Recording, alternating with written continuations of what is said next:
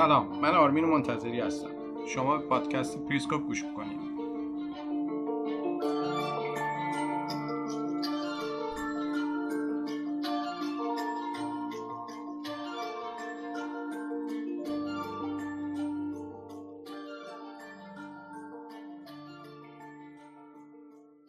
سلام. این اولین قسمت از پادکست پریسکوپه و من آرمین منتظری هستم. قبل از اینکه وارد موضوع این اپیزود بشیم دوست دارم کمی در مورد خودم توضیح بدم. بعد هم درباره هدفم از ایجاد این پادکست کمی حرف بزنم تا شما بدونید به چی گوش می‌دید و چرا. من 41 سالمه. توی دانشگاه مترجمی زبان انگلیسی خوندم و حدود 16 سال کار روزنامه نگاری می‌کنم. یعنی از سال 83 وارد این کار شدم. توی روزنامه نگاری حوزه کاریم رصد تحولات بین الملل و سیاست خارجی بوده. سه تا کتاب هم توی همین حوزه ترجمه کردم که منتشر شدن. برای من روزنامه نگاری چیزی فراتر از شغل، حرفه یا هر چیز دیگه ای که می‌خواید اسمشو بذارید بوده. روزنامه نگاری برای من یه جور ماجراجویی بوده. یه جور ماجراجویی خیلی هیجان انگیز. تحولات جهان و کیفیت روابط کشورها با هم با همه بحرانها، جنگها، صلحها، اعتراضات مردمی، انقلابها خیلی هیجان انگیزه. اینجا می‌خوام این هیجان رو با شما به اشتراک بگذارم. به نظرم حالا دیگه زمونه شده که همه باید تا حدودی از اتفاقاتی که توی جهان میفته سر در بیارن. جهان خیلی وقته که یک پارچه شده. هر اتفاقی که اون سر دنیا میفته ممکنه این سر دنیا اثراتی داشته باشه. و اصلا خوب نیست که تو این دور زمونه ندونیم جهان در چه وضعیه. البته اشتباه نشه. اینجا قرار نیست با هم اخبار بخونیم. تمام سعی من اینه که تصویری واقعی از جهان و منطقه‌ای که توش زندگی می‌کنیم براتون ایجاد کنم تا بدونیم کشورها بر چه اساسی با هم میجنگن چرا با هم روابط دوستانه یا دشمنانه دارن و یا اینکه چرا در عین دشمنی با هم تو برخی موارد با هم همکاری می‌کنن از نظر من روابط بین الملل تو سطح کوچکترش شبیه روابط آدم است. به نظر من فایده دونستن چیزایی که گفتم اینه که تو زندگی شخصی آدم ها می‌تونه خیلی کمک کنه. ساختار ذهنی آدمها رو منظم می‌کنه وادارشون می‌کنه واقعبین و منطقی باشن. حتی می‌تونه شخصیتشون رو شکل بده. به هر حال آدمایی که یه زمانی باعث شدن تاریخ روابط بین الملل تغییر جدی بکنه آدمایی مثل ما بودن. اطلاع داشتن از انگیزه ها، شخصیت رهبران جهان، پارامترهایی که مجبور بودن در چارچوب اونها تصمیم گیری کنن و واقعیت هایی که اونها رو توی تصمیم گیریشون محدود می‌کرد موضوع هیجان انگیزیه. من تحولات جهان رو طوری دنبال می‌کنم که انگار یه فیلم پرتعلیق هالیوودی می‌بینم. دوست دارم شما هم همچین نگاهی به دنیا داشته باشید. اما من می‌خوام تو این پادکست چی بهتون بگم؟ اول اینکه این روزا همه از اخبار جهان مطلعن. بنابراین میشه گفت این اخبار به خودی خود هیچ ارزش خاصی ندارن و اطلاع ازشون لزوما باعث آگاهی آدما نمیشه. اون چه که مهمه اینه که این اخبار چه معنایی دارن و قرار چه اتفاقی بعد از اونها بیفته. نکته دوم توجه به جزئیاته. اخبار مجموعی از کلیات رو در اختیار شما قرار میدن. اما زمانی می‌تونید روندها رو بفهمید که به جزئیات توجه کنید. این جزئیات لزوما چیزهای خیلی پیچیده ای نیستن.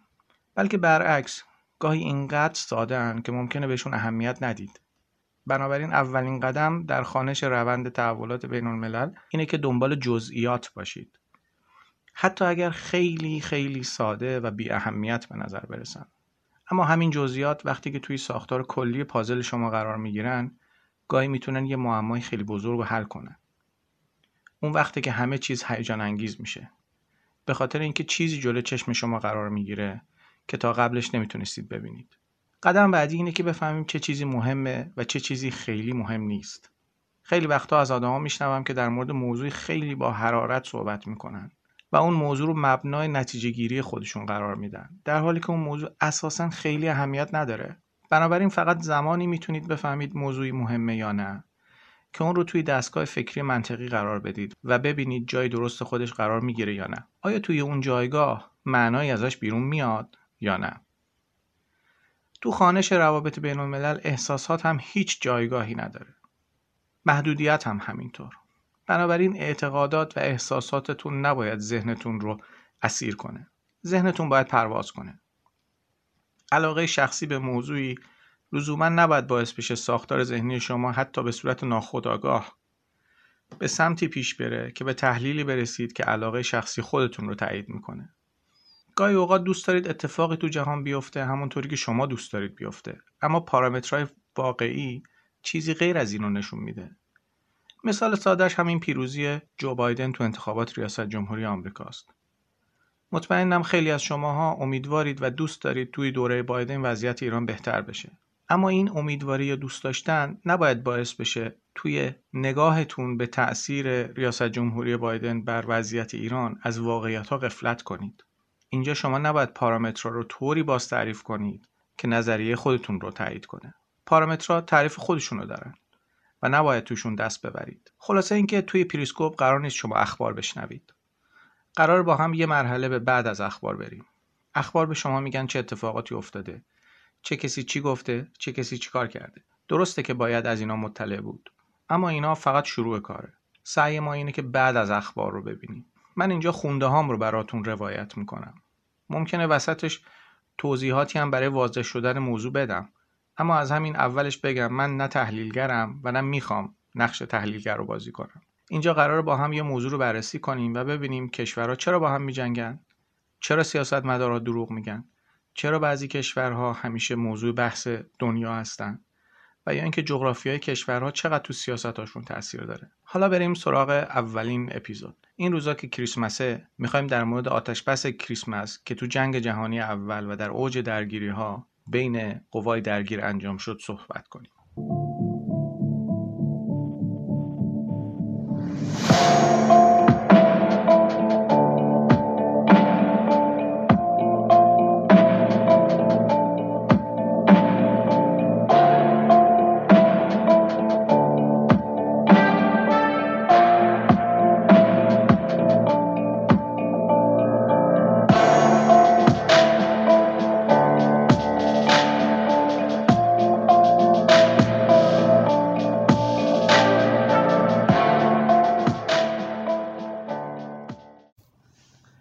دسامبر سال 1914 فقط چند روز به پایان سال میلادی باقی مونده بود. کمی بیشتر از پنج ماه از شروع جنگ جهانی اول میگذشت. جنگی که بقیده خیلی از تحلیلگرها نرمای جامعه بین المللی رو عوض کرد. در ادبیات غرب از این جنگ به عنوان جنگ بزرگ نام می‌برند. تو این جنگ طرفین در سه قاره با هم جنگیدند و ارتش کشورهای چهار قاره روبروی هم قرار گرفتند. جنگ فرسایشی که در دو ماه اول خیلی پرتحرک بود اما به محض اینکه ارتش آلمان تو جبهه غرب به فرانسه رسید طرفین در امتداد مرزها به طول 9600 کیلومتر سنگر ساختند و سربازاشون رو در این سنگرها و کانالها مستقر کردند. از اینجا به بعد بود که جنگ روندی بیهوده و فرسایشی به خودش گرفت. هیچ کدوم از طرفین قدرت پیشروی و شکستن خط دشمن رو نداشتند. این کانالها و سنگرها رفت رفته به خونه سربازا تبدیل شد. محمد قائد در مقدمش برای ترجمه کتاب توپهای ماه نوشته باربار تاکمن توصیف وحشتناکی از این بخش از جنگ ارائه می‌کنه.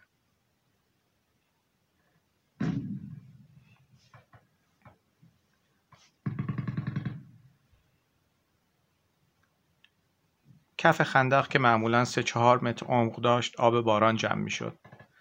و موشهای صحرایی درشت در دیوارهای آن تولید مثل می‌کردند انسان ادرار مدفوع مگس شپش ساس کنه مهمات تفنگ فشنگ زخمی جنازه و موش کف خندق ولو بود در امتداد این خندقها از چند پله یا نردبان بالا می رفتند. از پشت کیسه های شن خندق به خندق مقابل تیر می انداختند. پس از آنکه توپخانه از جای دیگر باران گلوله بر سر دشمن میباراند سربازها بیرون میریختند به خندق روبرو یورش میبردند. با مشقت از ردیف سیمهای خاردار میگذشتند. در جنگ تن به تن با سرنیزه میکشتند یا اسیر می‌گرفتند. قدری زمین در فاصله بین ردیف خندقها تصرف می‌کردند. چند ساعت یا چند روز در آن میماندند. با ضد حمله بیرون رانده می‌شدند. کشته ها، نیمه جان ها و حتی زخمی های نالان را ناچار در منطقه بین دو ردیف سنگر متخاصمان جا می گذاشتند. سر جای اول خود برمیگشتند. چند روز یا چند هفته بعد حرکت از نو. روزها، ماهها، سالها به همین ترتیب.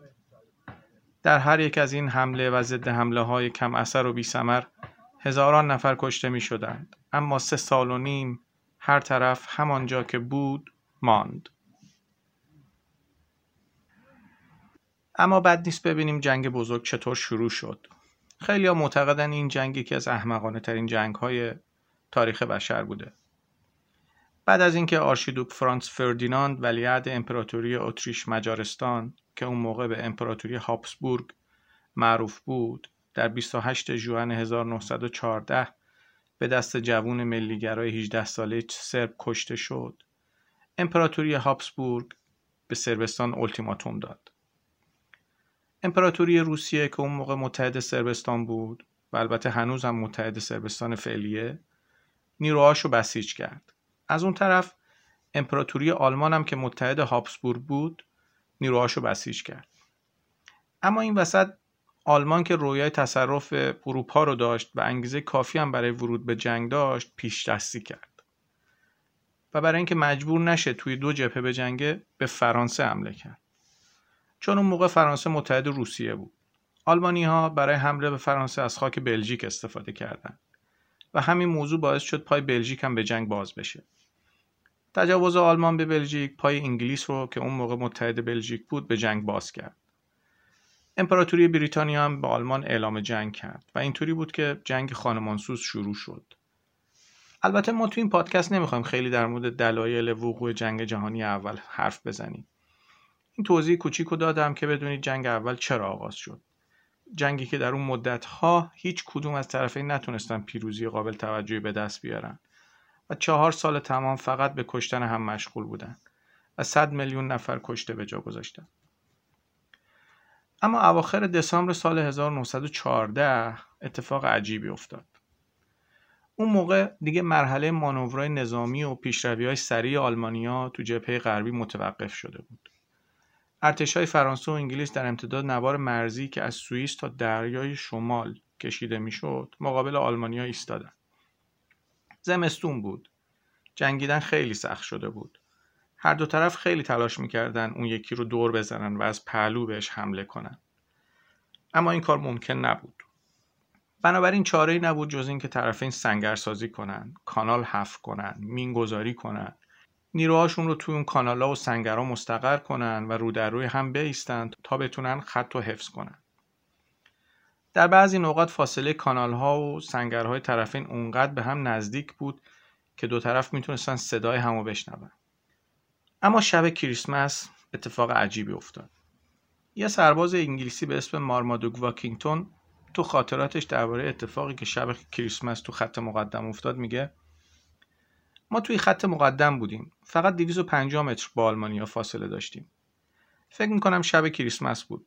ما داشتیم سرود کریسمس میخوندیم. اون طرف هم آلمانیا داشتن همین کارو می‌کردن. این وسط سر هم داد می‌زدیم. گاهی وقتا هم شوخی و مسخره بازی در می آوردیم یهو یه آلمانی رو به سنگر ما فریاد زد و گفت فردا شما شلیک نکنید ما هم شلیک نمی‌کنیم صبح شد. ما شلیک نکردیم. آلمانیا هم شلیک نکردن. یواش یواش کنجکاف شدیم. سرمون از سنگر بیرون آوردیم اما دیدیم آلمانیا شلیک نمی‌کنن بعدش هم یه آلمانی رو دیدیم که کاملا از سنگرش اومده بیرون و ایستاده و برامون دست تکون میده. ما هم بهش شلیک نکردیم. همینطور شد که آتش بس ایجاد شد و ادامه پیدا کرد. ماجرایی که این سرباز بریتانیایی تعریف می‌کنه خیلی جالبه. چون قبلش طرفین سر یه آتش بس غیر رسمی قبل از کریسمس توافق کرده بودن تا بتونن اجساد کشته ها و زخمی ها رو جمع آوری کنن. اما اینکه طرفین بدون موافقت فرماندهاشون بخوان آتش بس کنن موضوع عجیبی بود.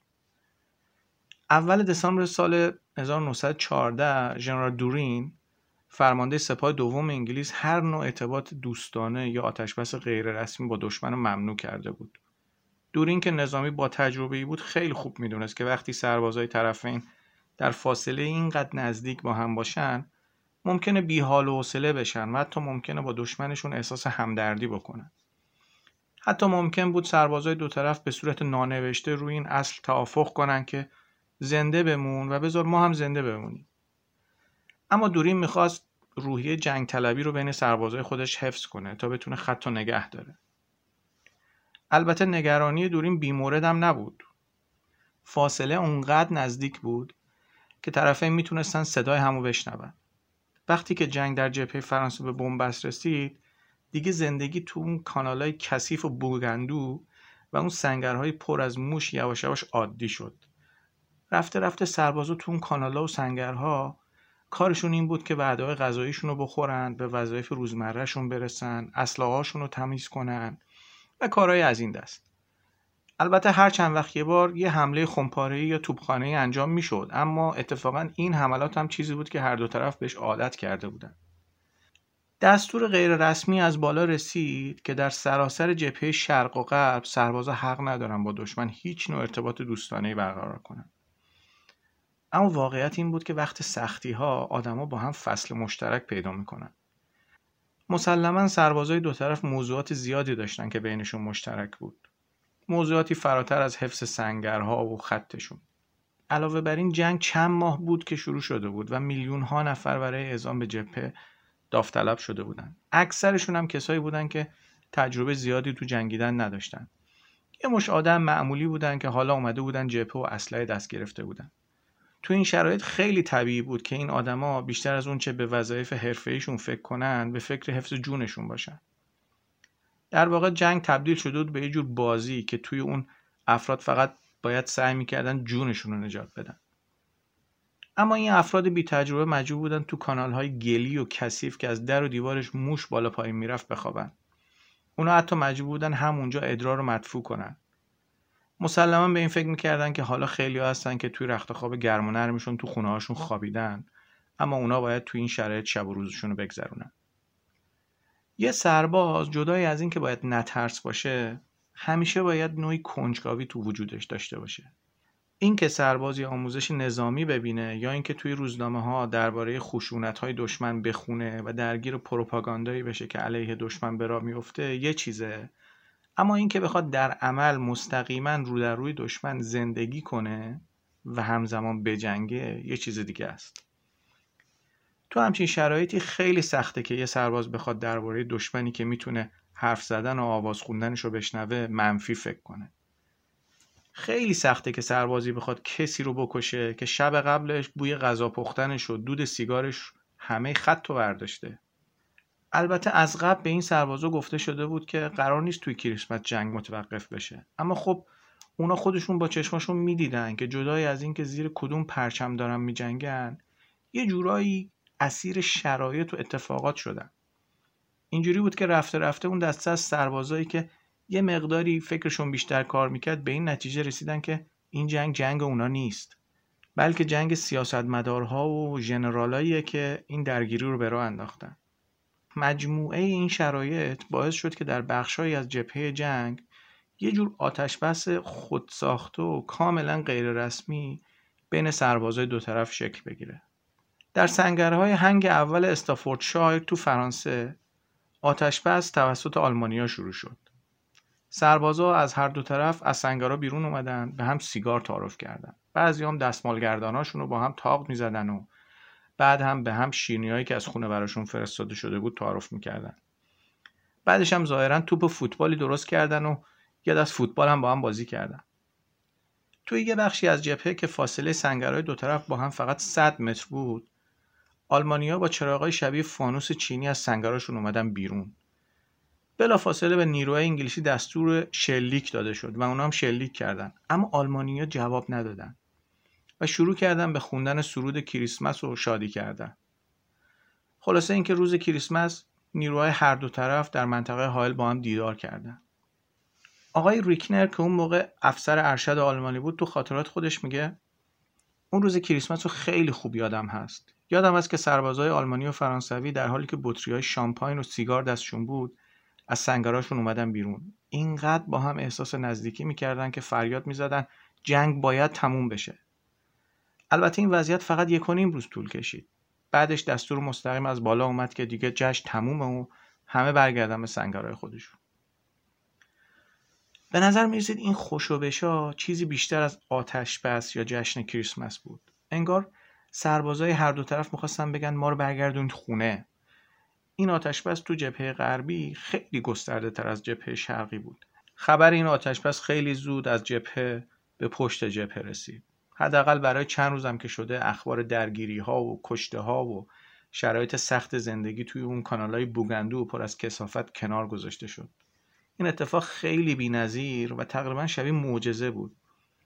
فکرشو بکنید که دو طرفی که به شدت با هم درگیر جنگ بودن حداقل برای دو روز اختلافاتشون رو کنار گذاشتن و نشون دادن صلح حتی در اوج درگیری و خونریزی بازم می‌تونه خودی نشون بده. البته به شرط اینکه آدما حسن نیت داشته باشن.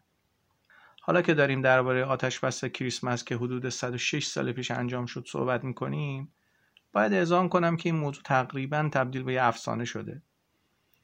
اما حتی اگر بپذیریم که این اتفاق که زمانی واقعا رخ داده شمعیه که یک دوره ای از تاریخ تو تاریکی مطلق روشن شده اون وقته که می‌تونیم امیدوار باشیم که مردم جهان بفهمن حسنیت انسان ها می‌تونه چه نیروی بزرگی رو ایجاد کنه. نیرویی که برای دو روز هم که شده می‌تونه جنگی رو متوقف کنه که بیشتر از 100 میلیون کشته به جا گذاشته.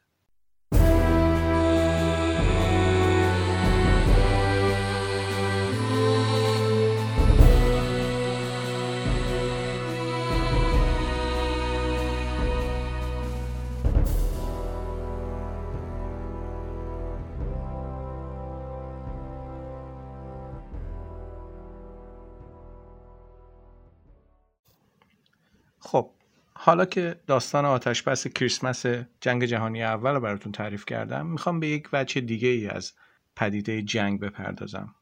امیدوارم بتونم این بحث رو براتون باز کنم. ببینید همه ما خاطراتی از جنگ داریم. نه تنها ما بلکه همه مردم جهان هر کدومشون به نوعی یه خاطره بعد از جنگ دارن. البته ما تو ایران یه جنگ هشت ساله هم داشتیم. ویرانی، مرگ، نقص عضو، بچه های یتیم، زنای بیشوهر افرادی که شیمیایی شدن کسایی که کشته شدن و هنوز جنازه هاشون پیدا نشده و غیره. البته این خاطرات صرفا مختص ما نیست. باید بپذیریم که جنگ واقعیت جهانیه. یه واقعیت جهانیه و بشر هم همیشه با جنگ سر و کار داشته. اما سوال من اینه. اگر جنگ بده چرا بشر در طول حیات خودش روی کره زمین همیشه جنگیده؟ اگر جنگ بده چرا خیلی از رهبران جهان در صده های مختلف در طول تاریخ دنیا از مقدس گرفته تا افراد عادی جنگ رو تجربه کردن؟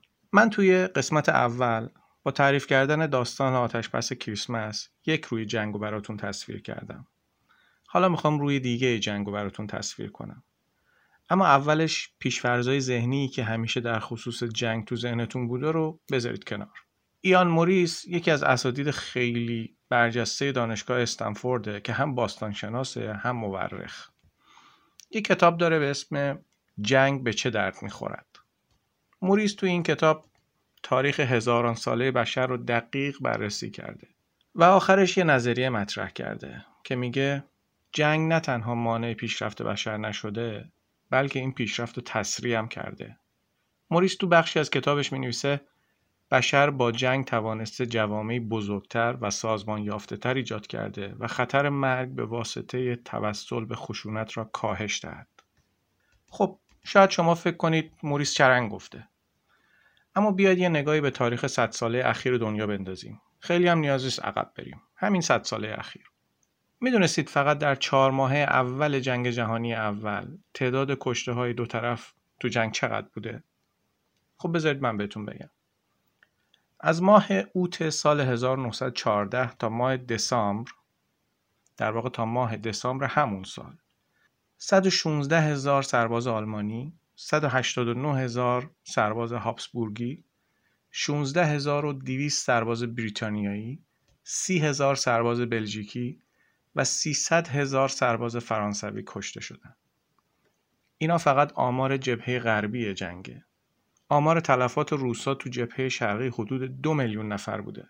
مورخا گفتن در عصر حجر احتمال اینکه انسانی قربانی خشونت انسان دیگه بشه و جونش رو از دست بده 20 درصد بوده. حالا می‌خواید بدونید این عدد حالا چقدره؟ می‌خواید بدونید این احتمال حالا چقدره؟ در روزگار ما حتی با در نظر گرفتن اون سنگرها و اون کانالهای جنگ جهانی اول و موجودی مثل هیتلر و بمباران اتمی هیروشیما، تروریسم و حتی خطر در گرفتن جنگ جهانی سوم احتمال اینکه یک انسان به دست انسان دیگه کشته بشه بین یک تا دو درصده. فقط یک تا دو درصد. شاید بگید از سال 1900 میلادی تا حالا بیشتر از 200 میلیون نفر تو جنگ‌های مختلف کشته شدن. بله درست میگید. اما یادتون باشه از اون سال تا حالا حدود 10 میلیارد نفر روی این کره خاکی راه رفتن. اصلا قصدم این نیست که موضوع جنگ رو تطهیر کنم.